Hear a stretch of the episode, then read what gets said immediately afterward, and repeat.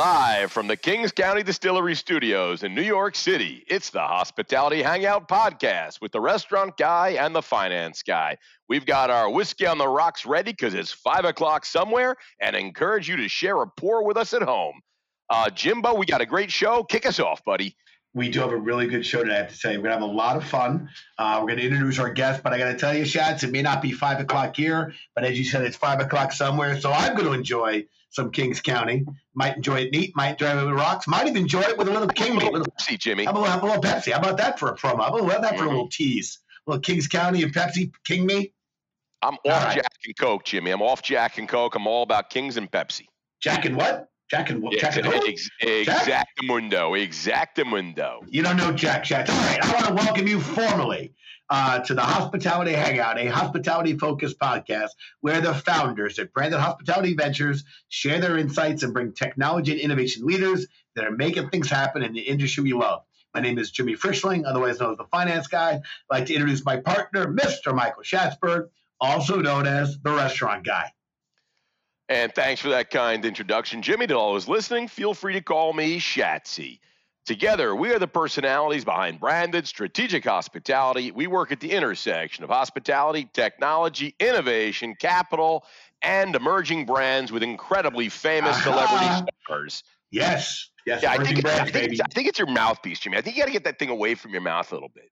Yeah, I right. it's too close. Yeah, it's like it's like you're talking inside that thing. We got to really. But Jimmy, listen, while you fix that mouthpiece, I got to talk to you because there's something that's been bothering me, and I couldn't sleep a wink last night. I told you this. I told you I couldn't sleep. I spoke to you this morning. I said, you said, how were you? I said, I didn't sleep. You know what's keeping me up at night, Jimmy? It's not Ambien, I'll tell you that. It's not keeping up at night. No, definitely. I, I think I need that. But I got to tell you, as an operator in the restaurant space, you know what one of the biggest problems and challenges we have. Labor, labor. It's labor. It is. It's just a big problem. I don't know why. I don't know who's doing it. I don't know what's going on. But I got to tell you, Jimmy, what if I told you there was a report?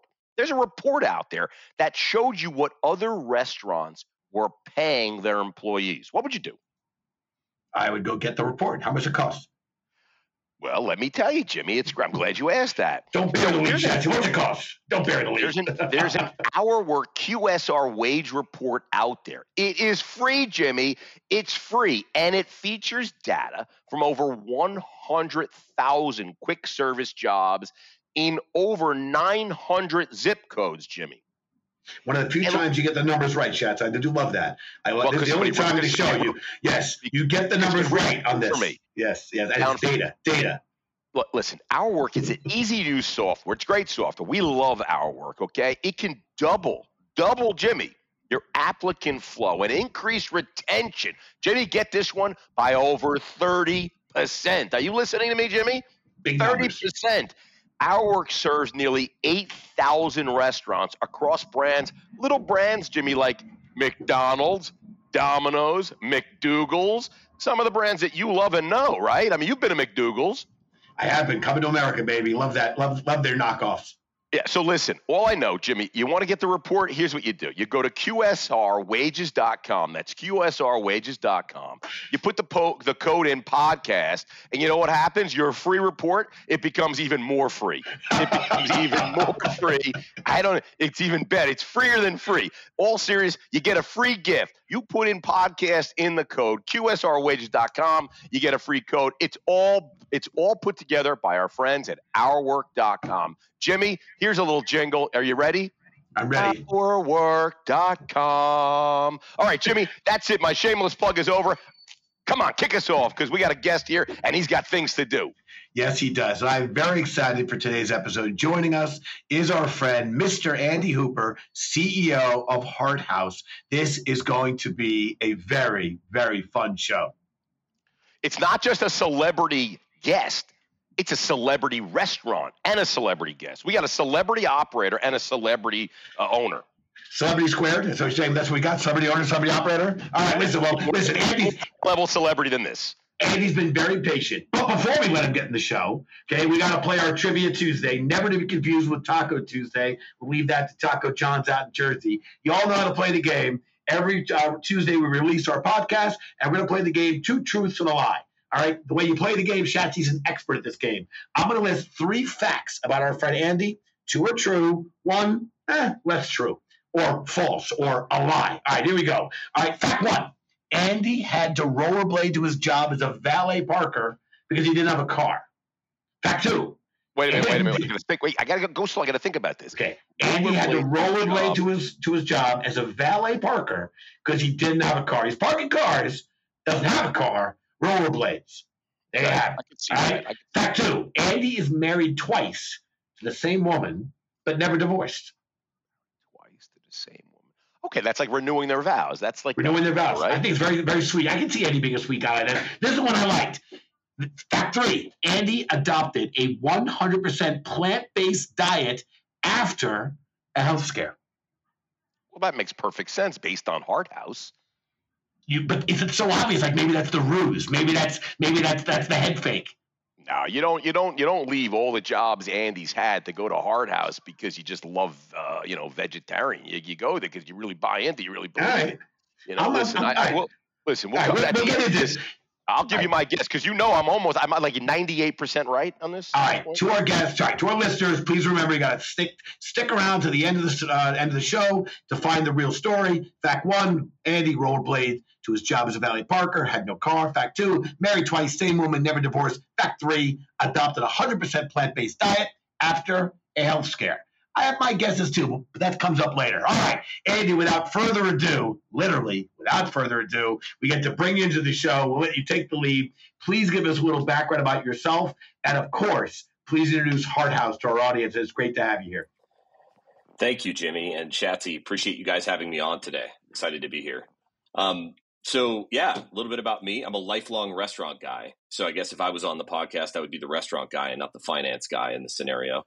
Um, have grown up for 20 plus years now in the business and had a bunch of really interesting opportunities to lead teams and kind of work my way from my time at Burger King in human resources running a, you know a portion of the business that was huge for a global 50 year old franchised brand kind of all the way upstream through some time with Cafe Rio building out that brand uh, to And Pizza and helping build that brand to now my opportunity to partner with Kevin and the team at Hart House.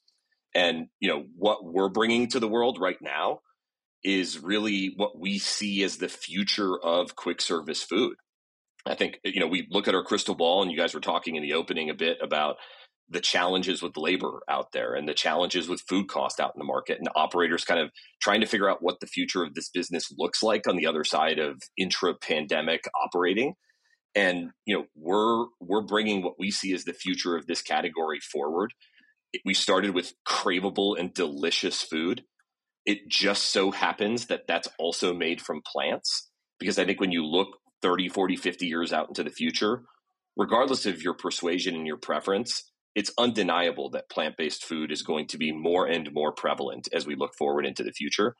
And I think, you know, what we've done is build this brand with food that's delicious and craveable. Uh, it's free from cholesterol and antibiotics and hormones and artificial stuff, uh, but it is objectively delicious in its own right. And for me, that was a really important part of this journey, alongside the opportunity to build something that truly changed the game for employees in the space. I think, you know, spending 20 plus years in this business, it's very clear how how much of it depends upon the experience of frontline employees.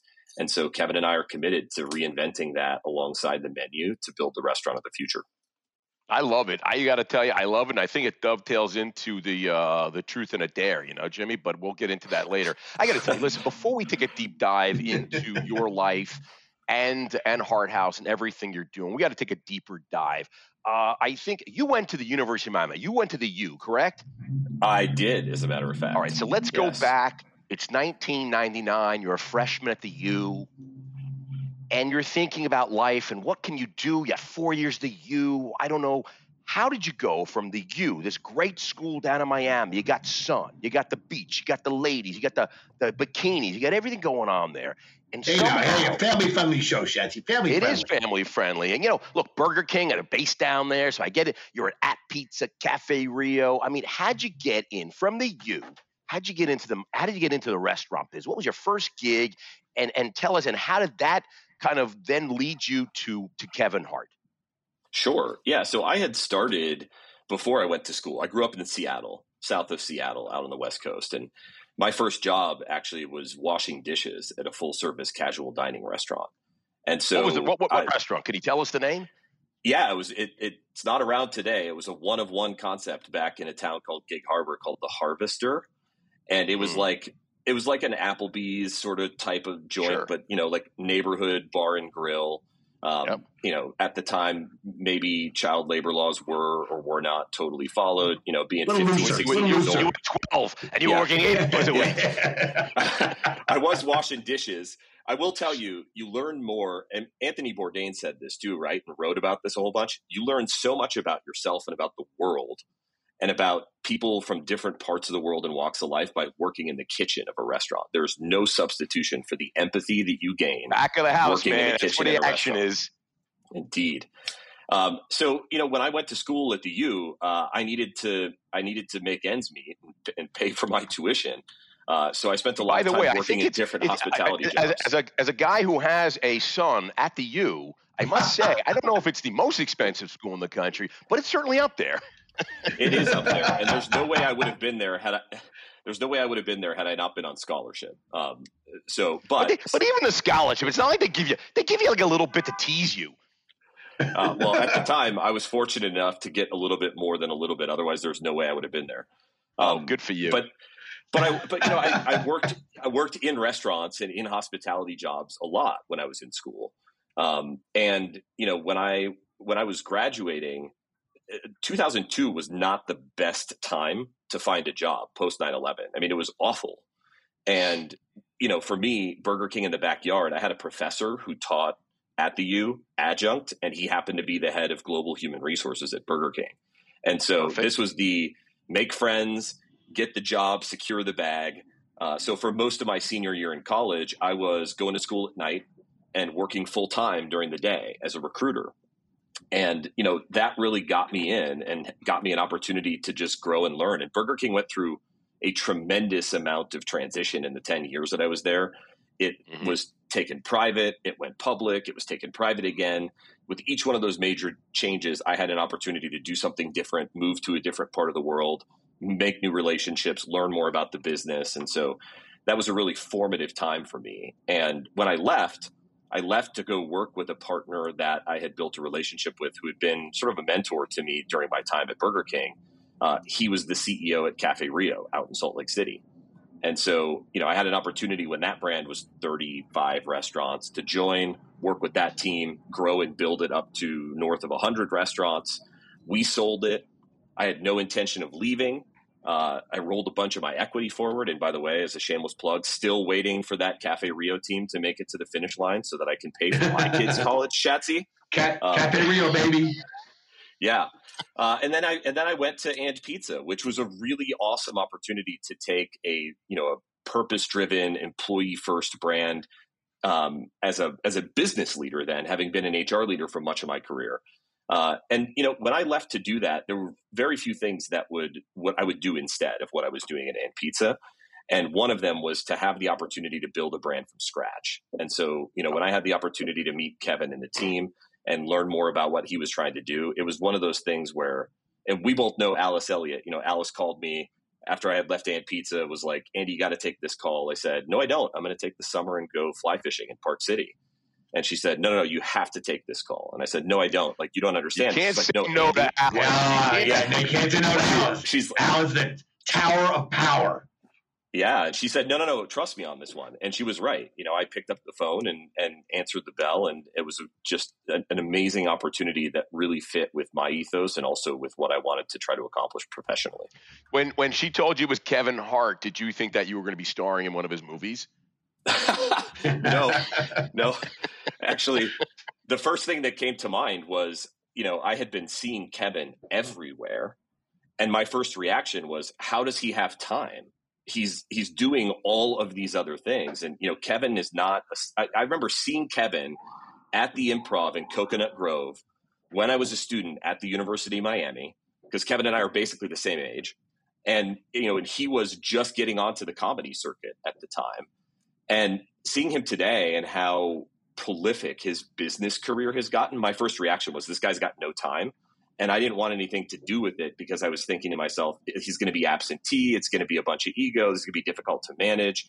And candidly, it, it, it couldn't be further from the truth. You know, I had a, uh, had a basketball coach who used to tell me, um, if you want to get something done, give it to the busiest person you know because they they, yeah. they find ways to get things done. That's why they're busy, but they have to be so zeroed in and they're present when they need to be present. Um, I was also going to give a, a, a, plug to our friend uh, Alice Elliott and the Elliott Group. They make futures happen. And Andy, you're now testament to that and listening to uh, to our friend. You know, Jimmy, it reminds Alice. me everything's better together. Better together. She made that. She made, she made she made that happen too. Alice makes things happen. All right, better together. I like that, Shatsy. Listen, when I think of your career path, and thank you for sharing uh, you know so much about it. Uh, i can't help but think a little bit about you know like david and goliath um, and it's not not good or bad but you've gone it's not good bad the evil versus good. It's just you've gone from running meaningful giant brands i mean and now leading you know a, a emerging small but mighty brand filled with courage commitment and heart.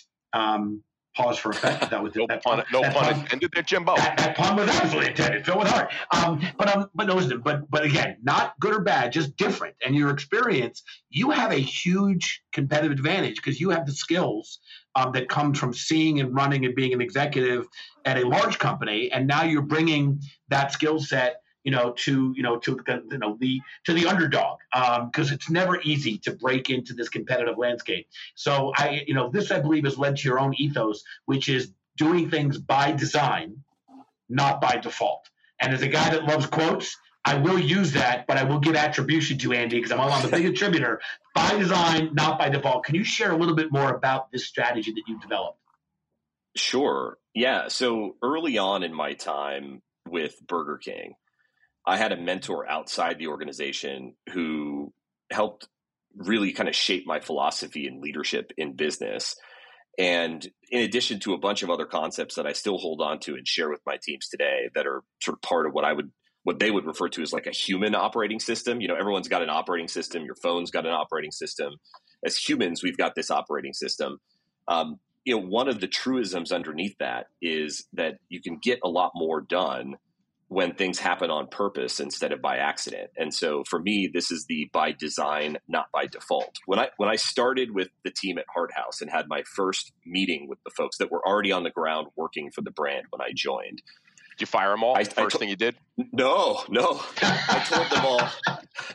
I told them all this. I said, "We're building something and Jimmy, to your point, like we're going to make mistakes. It's an emerging brand. Yes. And we're all coming into this thing with a bunch of preconceived notions, habits, ideas, technology relationships, partnerships, work relationships, and they may or may not work in this. So, in order to know why something worked and why it didn't, let's make sure everything happens on purpose instead of by accident so that we can actually attribute something to that or not. And I think that's a really important part of building something is the intentionality of saying, well, we did this, we measured it, it didn't work. I think a lot of times it, when you come from a big company, there is a fear in that kind of tra- you know transparency because people get fired for that stuff in big companies. In small companies, you have to be that courageous to, to name and claim mm-hmm. something and to just be able to pivot quickly. And um, you know, it's been great for the culture of Hart House because one of our business partners is Michael Rubin, the CEO of Fanatics, and like to me, Rubin is like the king of pivots. You got some, you got some pretty good partners over there. I got to tell you. Yeah, there. It's a good group. Um, but there's this there's this truth there of like keep trying stuff, keep pivoting, keep moving, like keep keep iterating. Um, and there's such a big component to Hart House that involves this continuous iteration because we also know that we're out in front. We have this 100% plant based concept it's early innings for plant based food. Make no mistake. Mm-hmm. So sure. the brand positioning for this has been very deliberate. It's not a vegan brand. It's not a plant based brand. It's a QSR brand that serves burgers, chicken sandwiches, and shakes. It yeah, just so not, happens man? that those things are made from something else. That's it. Yeah, I think it's awesome. And uh, and I got to tell you, listen, you got a couple locations. I think it's four locations, if I'm not mistaken. They're all out in the yep, West Coast. Four. Yep. I think what we have here, we're very excited because I'm a hospitality hangout. We break news all the time. Most people say we break more news than CNBC, we break more news than I mean, page six doesn't do what we do over here.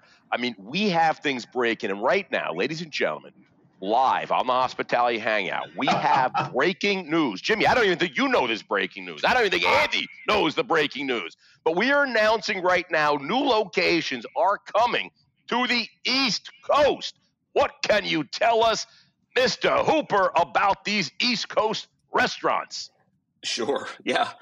I mean, please don't. Very... You can't say anything after I just gave you that. No, yeah, no. It's so.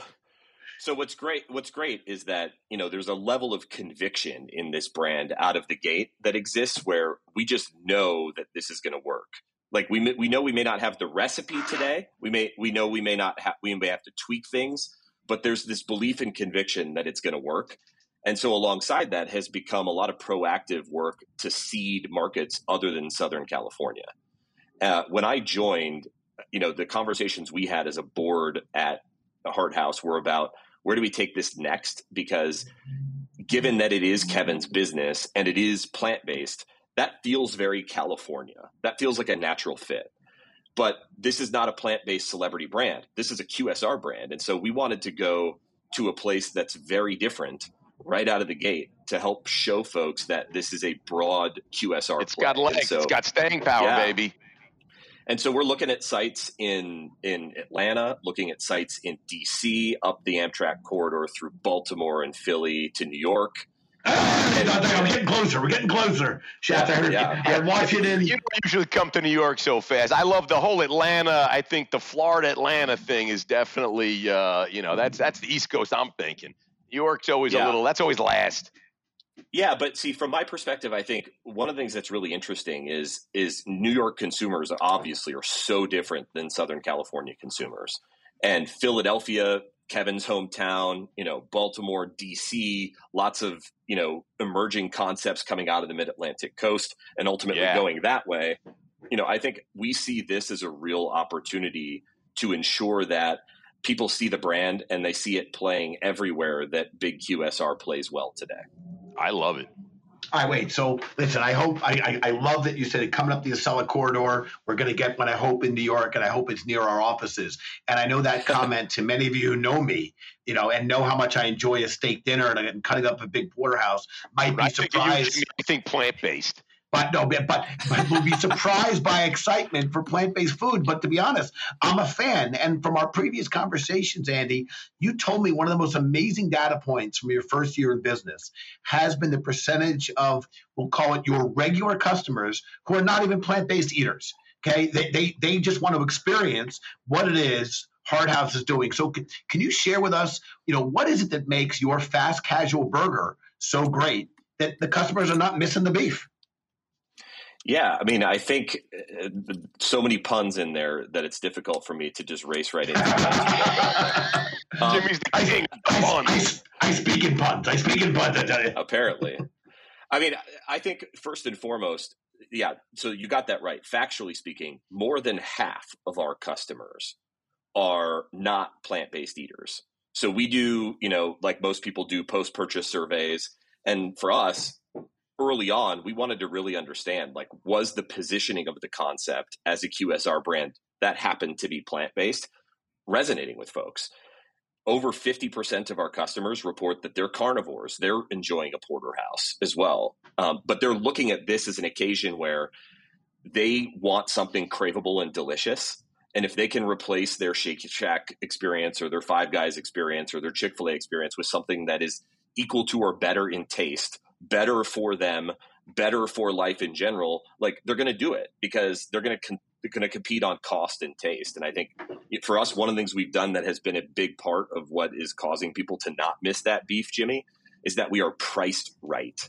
A lot of plant based operators have this huge premium. I always laugh when I go mm-hmm. to a mm-hmm. restaurant. I see the wagyu burger is 18 bucks, or you can sub an impossible patty for $3 more. And it's like, on what planet should the impossible patty cost more than the wagyu patty? Like a, that doesn't make any sense as a consumer.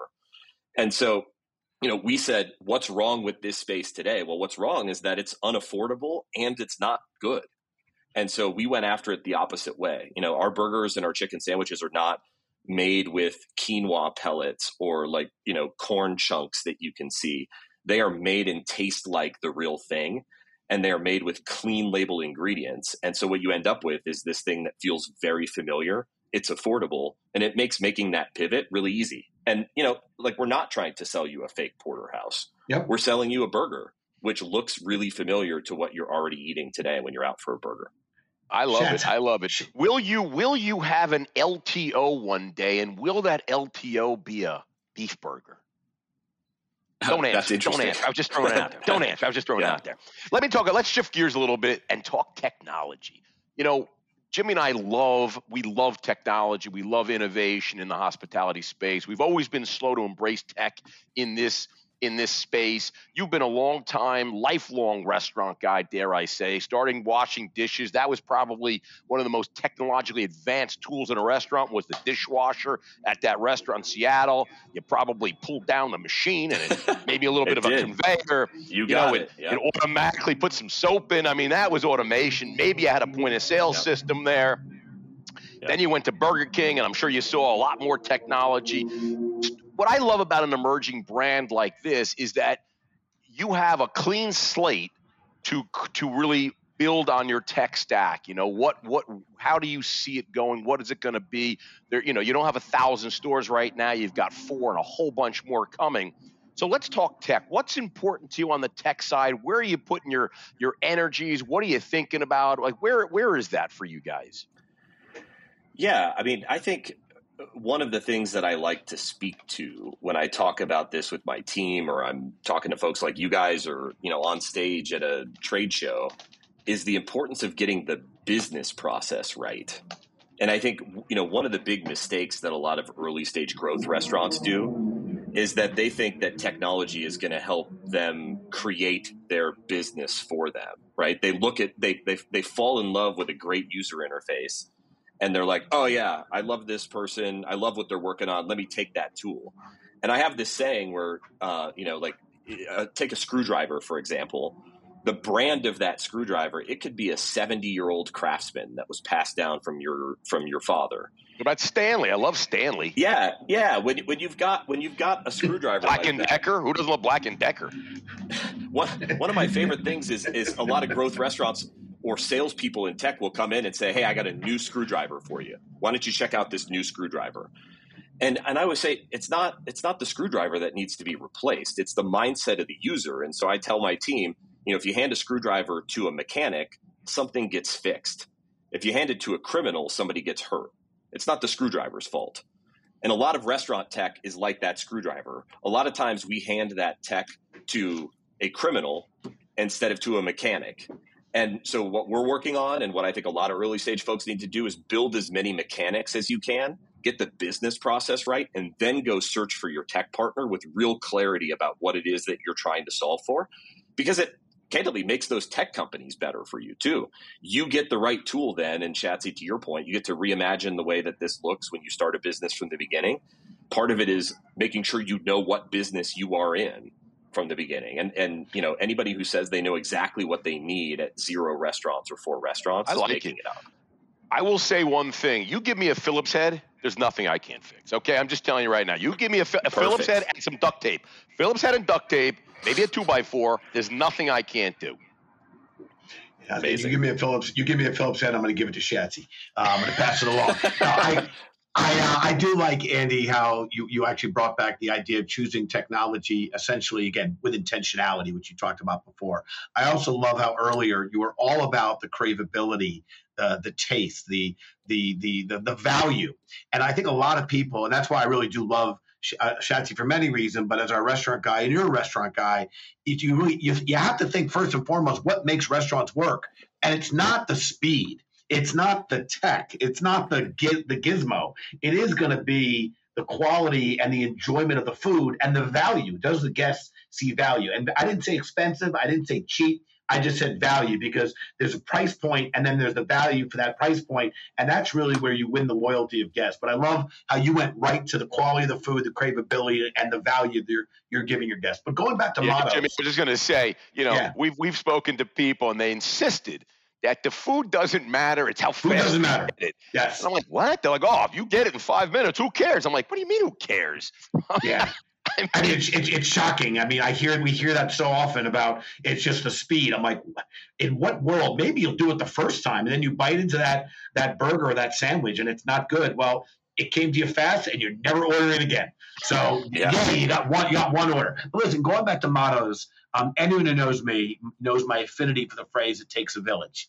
Um, and again, that I really believe a lot of if any success brand it's having, it's because we believe um, in the community in the village and and how you're better to you want to go fast go to go alone. You want to go far go together. Um, that was another model i guess. But we've intentionally thus far on this podcast not talked about mr hart and kevin hart of course that is because as restaurant operators ourselves we really do know it's the team that makes the strong operation and the strength in any company. So that being said can you share a little bit more about Kevin's role in this business and, and really how he is a partner? And this is not a vanity project for Hammer. This is not something he just put his name on. But talk about him as your partner. Yeah, I mean, as I mentioned at the top, I think that was a big concern for me, given how busy he is. Uh, but from the moment that I first met Kevin, you know, my first experience meeting him was actually backstage at the Staples Center, which is now the crypto.com arena there in LA uh, right before his first show on the reality check comedy tour that he just wrapped now over a year later. And Kevin and I spent over an hour together one on one backstage prior to him going on stage to do a show with 20,000 people talking about this and why he cared about this. And for me, that was sort of the first measure of the fact that like this was not a vanity project for him uh, at every step of the way, he has been a partner, whether it's configuration of the menu or making a decision to change which plant based protein we were using for our burger prior to launch, or along the way to think about how to amplify the brand or where and when to step into it. We have been very intentional together about not making this about Kevin and instead giving the brand enough muscle and enough cachet to operate independently on its own and be a partner extension of his world. And so you'll you'll notice the way Kevin shows up is very much not as a mascot. Like I like to joke, like he's not Ronald McDonald, he's Ray. Kroc, right? And there's a difference in that in that setup. Like he's the one bringing this thing to life, and it just so happens that the thing that Kevin has that very few other people have is this broad appeal and exceptional reach for the top of the funnel. And so most growth people would kill for 280 million followers on social to amplify anything that you do. But Jimmy, back to your point about getting it right when it comes to food quality, to service, that means that the pressure's on me and the team in a good way to be able to put mm-hmm. all of our resources into just delivering an exceptional experience because then I know that if I go to him and I say, we're exceptional, yell it from the rooftops, he will, and it works. Uh, and it's amazing. If anybody listening hasn't had a chance to check it out yet, if you if anybody's on TikTok and in the food space, you're going to be familiar with Keith Lee, who does food critic reviews, former MMA guy based in Vegas. Keith came to our opening in Hollywood, did a review. He is not a plant based eater. Um, but like, you know, one of the things Kevin does as a business partner, Kevin can call Keith Lee up and say, Hey, why don't you come review my restaurant? Like, I'm confident that my food will play. Come do it. I can't make that call to Keith Lee, but Kevin can. And that's a perfect example of his role in the business. You know, he he trusts me and the team to do what we need to do. And when it's time for us to really lean on him in that in a big way, he does and he comes through. I love it. And I think what to to to to your point about how much time and energy you were you know putting into making sure that the product is right, the food is right, the operation is right. You guys, I mean, you've got four stores now. You're coming to the East Coast. Um, but yet you haven't done any off-prem. You haven't done delivery yet. You know, you think about off-prem and delivery space in, in, in the QR space, in particular QSR space, I should say. I mean, it's so much of a restaurant today in the QSR space is delivery. It is takeout. It is off prem. Yep. That's a big yep. part of their business. But you guys, and I know when we open restaurants, like we don't do takeout or delivery for a long time. We don't do lunch or, or, or brunch for a long time because you want to get it right. And it seems like you guys are really taking it like that. You're like looking at it like, I can't do delivery. I can't do off prem. I got to make sure that before I do anything, I've got to make sure that when you come into my restaurant and you order, it's perfect. So you guys have put off delivery and takeout until, from what I understand, you're just starting to offer it now. What, can you just uh, share a little bit about that, or did I touch on all the points, or am I just right because I'm a restaurant guy and I'm right? Well, I e all of the above. I mean, I think the. Thank you. I appreciate Jimmy. You heard that, right? I was yeah, right. The uh, yeah, you're right. You're right, Chad. The, the the answer is yeah. We we just we just started doing delivery last week, and it's been exceptional for us in the first week. Right. Not surprisingly, because if you think about the the advantage of being on a third party marketplace, it is awareness first and foremost, Sure. and Kevin's name on a business is amplified awareness, even you know orders of magnitude larger than it would be for another brand. We were, you know, very intentional back to that motto of by design, not by default, to make sure that the only way somebody could get the food was to walk into one of our restaurants so that they Yeah, could get the full experience, so that they could see the level of service, so that they could eat the food hot. Um, you know, we, if you were to do a SWOT analysis on Hart House, number one strength, Kevin. Number one opportunity, Kevin. Number one, you know, threat, Kevin. Number one weakness, Kevin. Why? Because when it's all on somebody and they've got that kind of a profile, it can be very challenging if you don't open and have an exceptional product. And I know you guys are familiar with them. I am too. The team at Mr. Beast, you know, you look at what Jimmy Donaldson has just come out and sort of basically said, like, I'm over this stuff now at this point because he can't control quality. And I think that's a cautionary tale for restaurateurs to make sure that they understand that if they're in this for the long term and not just to make a quick buck on a trend, you got to be in, intentional about making sure that the, that the experience you deliver is the one that you want people to remember. And it's funny, I was joking with somebody the other day that like I almost want to make people prove that they've come to my restaurant once before I let them order delivery. Like I want to I want to sell membership cards that prove that you've walked in and that you loved your visit so that Yeah. it's like a disclaimer like the one that Dave's hot chicken makes you sign when you have a reaper, you know? It's like no, like I know that this could kill me, like it's okay. And and I think when it comes to delivery, that was where we wanted to get to. And you know, I'm proud to say, Shatsy, that we're at we're at like a 4.8 on Uber Eats as a rating out of the gate because we've done the packaging work, done the product hold time work, done the education, and made sure that delivery actually works. So Yeah, I love it because it's it's a different business, you know, that the whole delivery, and especially if you're using third party, you know, you're relying on someone else, uh, you know, so you really want to make sure that the that your brand, your product is perfect, that people have seen the stores, they've come in, they've experienced it, and and and that's awesome. I love it. It's it's it's really a lesson for everybody that's opening a restaurant today. You got to take it slow, and make sure your product's fantastic, and I think your Mr. Beast um, analogy is, is it's spot on. You know. No, as you talk, there's a lot of intentionality uh, as you were describing the steps you took, and and I also love that in a sea of sameness, um, you guys are differentiating yourselves, and it's not. And Kevin's a part of that, of course, but actually, it is the menu, it is the food that is actually the differentiator.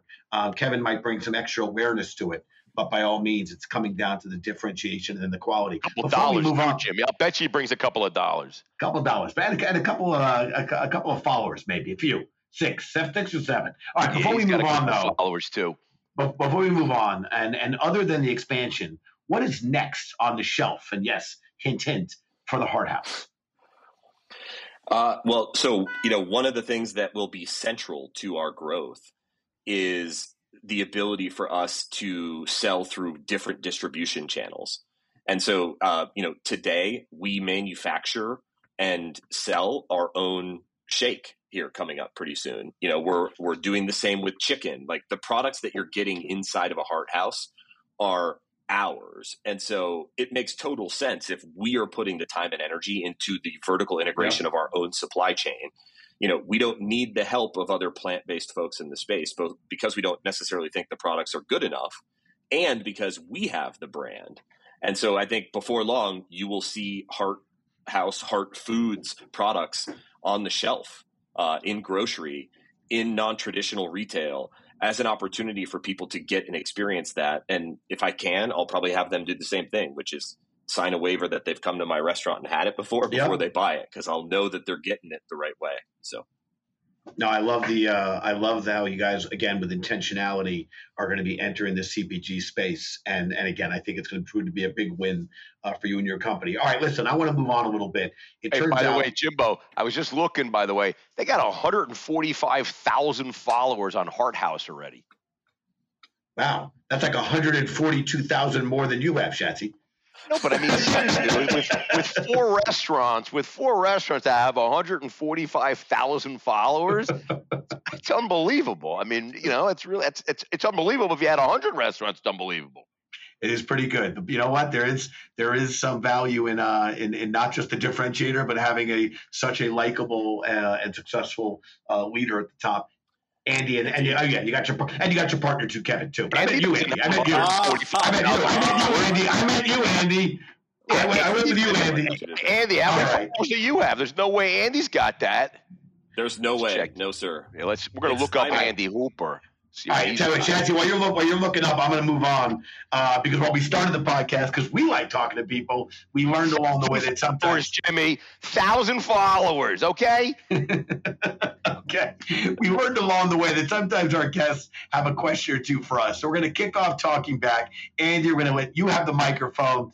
Uh, you can ask us anything you like. As I like to say, nothing is off the question. Um, and really, Shatsy, you're really poking at Andy with his thousand followers. Leave the guy alone. He's our friend. He's our guest. Right, Point.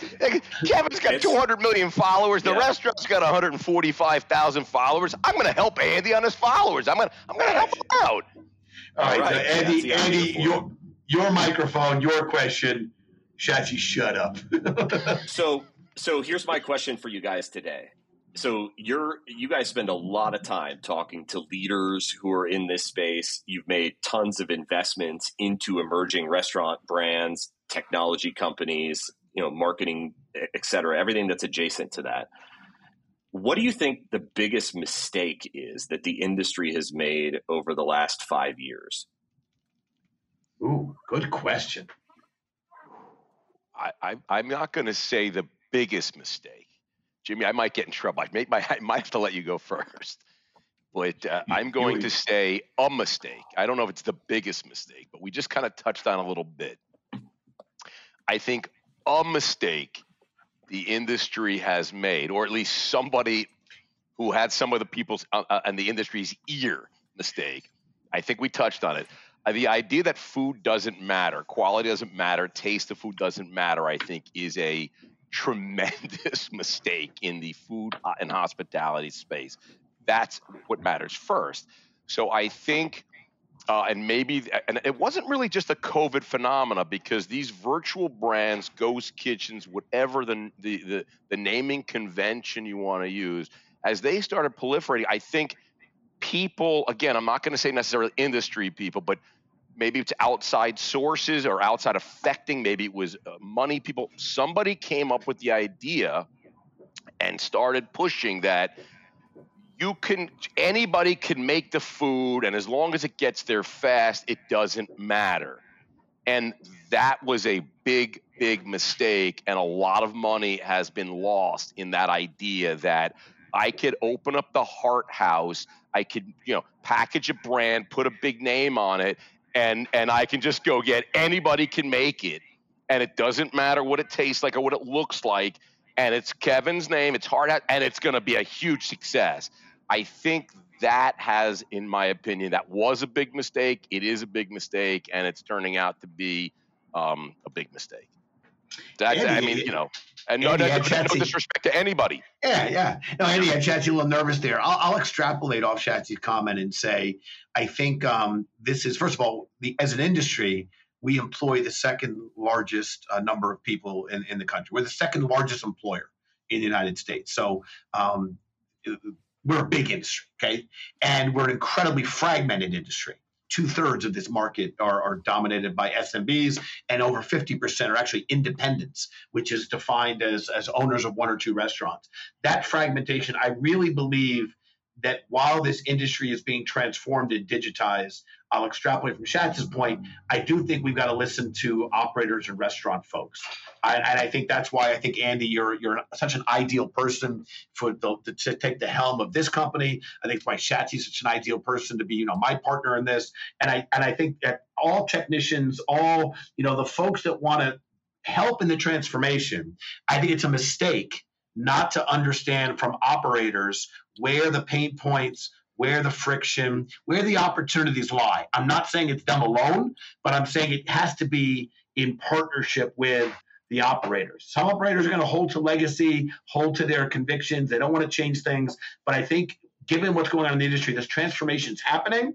And I think it's absolutely going to start with, as Schatz's point, the food, the experience. We talked about the value. And if you start with that guest experience and extrapolate from there, I think you can have a great success. But if you ignore that component, the operators, I think you have a recipe potentially for disaster guests have a unique relationship with food. It's something we put into our body. It's not just a it's not just a purchase. It's not just buying something you're gonna put on your, you know, you're gonna wear or drive or or or use. You're actually consuming it. I think that makes it unique. So I know it's a long answer. Chatch is not surprised, uh, but I'll tell you, I think the biggest shorter yeah, than most of your answers, yes, Jimmy. But the, the biggest mistake yeah. is is not understanding the unique relationship the guest has with the hospitality industry. Yeah, no, it's it's brilliant. I love it. It was a great question. I really love it. But Jimmy, you know, some running low on time, and we've got to get right to the food service feud.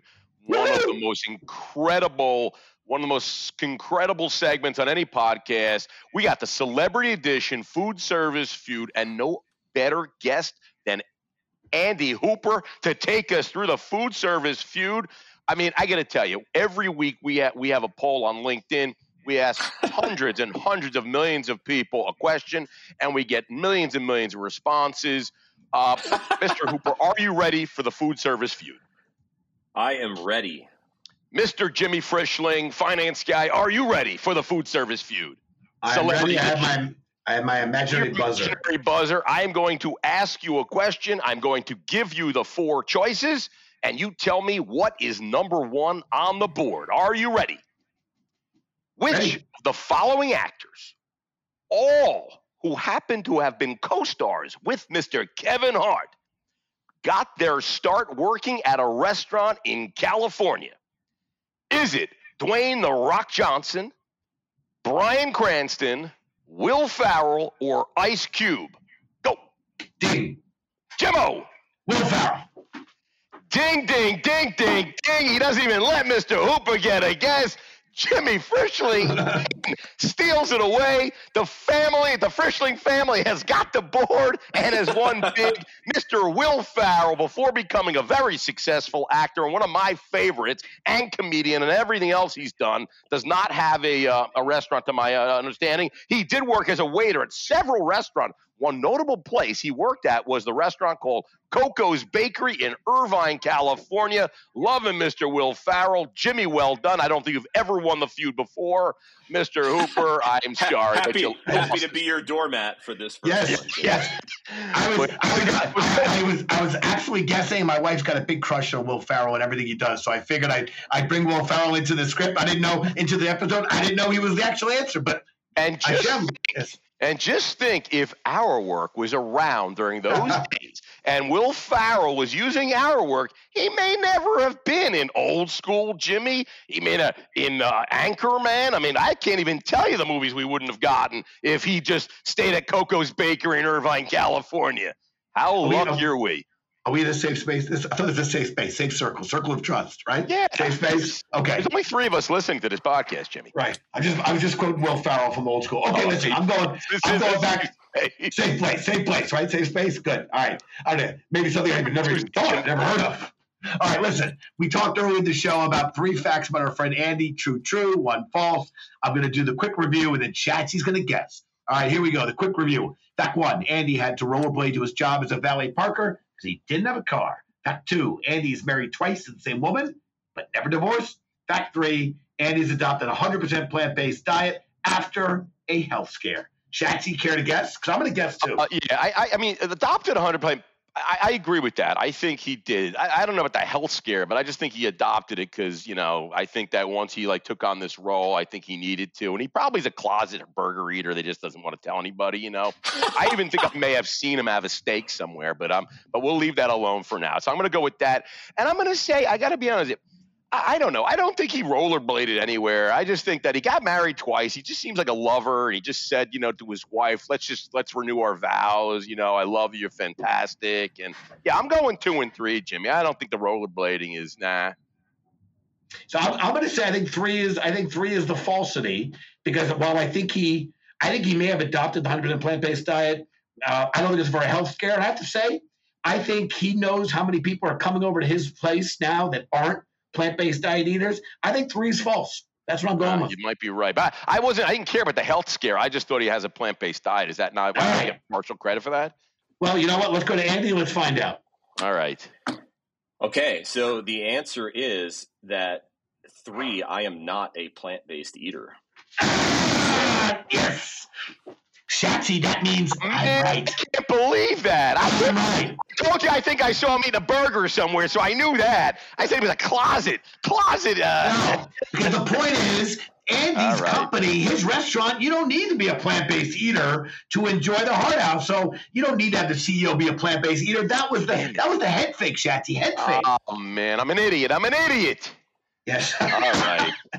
Wait, wait, hold on, tell us. Hold tell on. Get that. I want to hear about the the marriage twice. Yeah, marriage twice. Oh, yeah. So uh, my wife and I were engaged, and I got a new job with Burger King outside of the U.S. and so had to move before we got married. And my wife said, "There is no way I'm quitting my job and moving anywhere with you unless we're married." So we got married, and then we got married again six months ago on the wedding that we had originally planned. So uh-huh. Oh, so you're a newlywed. Yeah. Well, no, I mean, I've been married for 15 years now, but that was in the same. You just, you just actually ended up getting no, married for no. the. Oh, okay. No, okay. got it. And the rollerblade, what's going on with the rollerblading to the job as a valet park? I mean, you, you had a license. So, so, yeah, but so, I mean, you have a car. We talked, to, we, we talked about how expensive, talked about how expensive it is to go to the U. So you'll appreciate this if you know anything about Coral Gables. So yes, I, I do. My son lives in, there now. Yeah, I was trying to get into Riviera Country Club to work as a banquet server, and they didn't have any jobs available. And the only job was a valet, and I had no car, so I would rollerblade to work. You know, take it off and then park Maybachs and Ferraris and other things. And I actually learned how to drive a stick on one of the members on one of, on one of the members 911 turbos. So I'd like to see how that clutch is looking right now. The statute, the statute of limitations, the statute of limitations is over. It's okay. yeah, somebody's listening to this like that's my 911 clutch. now I know why, man. That guy burnt down my clutch. Anyway, listen, I made, that's awesome. I appreciate that. We got the branded quickfire coming up because I gotta get I gotta get Andy out of here. He's got stores to open up on the East Coast. All right, Andy, I'm gonna ask you five lightning round questions. Don't think too hard. Don't think too long. Just first thing that comes to mind. Are you ready, sir? I am ready. Miami Hurricanes or Miami Dolphins? Hurricanes all day. Where are you getting dinner from tonight, sir? Uh, Whole Foods. Nice. What's your favorite food city in the world, Mr. Hooper? Singapore. Wow. Ah, nice one. Where is your favorite place to travel? Uh, any place that I have not been yet. Okay. Pretty good answer. I like, I like that. that. answer. Yeah, that's a good answer. I'm going to have to steal that one. If you were to challenge Jimmy Rye to a hula hooping contest, Jimmy, stand up, take your shirt off. Who do you beating? the shaming, the shaming. No, but I mean a hula hoop. I think Jimmy's a good hula hooper. I got the I curves. Think, I, I know the curves. I take your shirt I off. He's ne- thinking. I, think neither of you, neither of you stand a chance because my last name is Hooper. Ah, uh, so that's Dude. how we got the name. Hula Hooper. I love it. Yes, yes. See what I did there? Mr. Hooper is a hula hooper. I love it. All right. Jimbo, take us home. This has been a great right. one.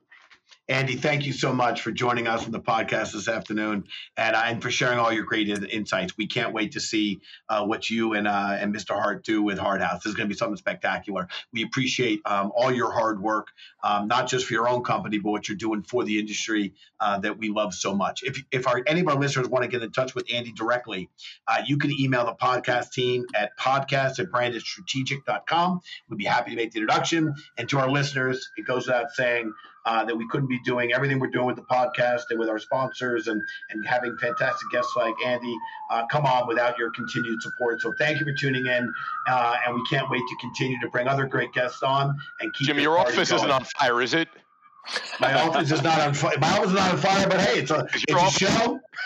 there, there is a fire truck going by. We are in New York City, and, and this happens. A special thank you to our friends at HourWork uh, for sponsoring this episode of the Hospital Hangout. Hourwork.com. If, yes, if you want to learn more about HourWork, please visit, as Shatsy said, hourwork.com. So this is Jimmy Frischling, your finance guy, closing it out with appreciation of Mr. Hooper and passing it back to my boy Shatsy to close All right, out. Quick, Jimmy, I got a little bit of housekeeping real quick. Andy, don't sign off yet. I just want to tell you, if you haven't read our newsletter every single Saturday morning, hospitalityheadline.com. That's the hospitalityheadline.com. Let me tell you one other thing, two other things, Jimbo. If you are looking for technology, like the Hart House right now is looking for technology, you know where Andy Hooper's finding all the best technology? He's going to Boom Dot Store. That's where he finds it all because Boom Dot Store has over 500 leading technology providers for the uh, for the restaurant space, and it's free for everybody to check out. And the super last thing, Jimmy, we are going to be in Dallas uh, sometime in uh, in September for FS Tech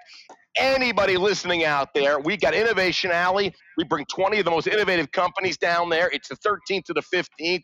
We've got about three spots left for Innovation Alley. If you are an early stage startup or know an early stage startup in the hospitality space that wants a turnkey booth at FS Tech and get in front of thousands of decision makers, contact us right now ASAP because only three spots up. Jimmy, it's the hospital. It's it's the, the restaurant guy signing off from the headline from the hospitality hangout. Jimmy, I got I got nothing else.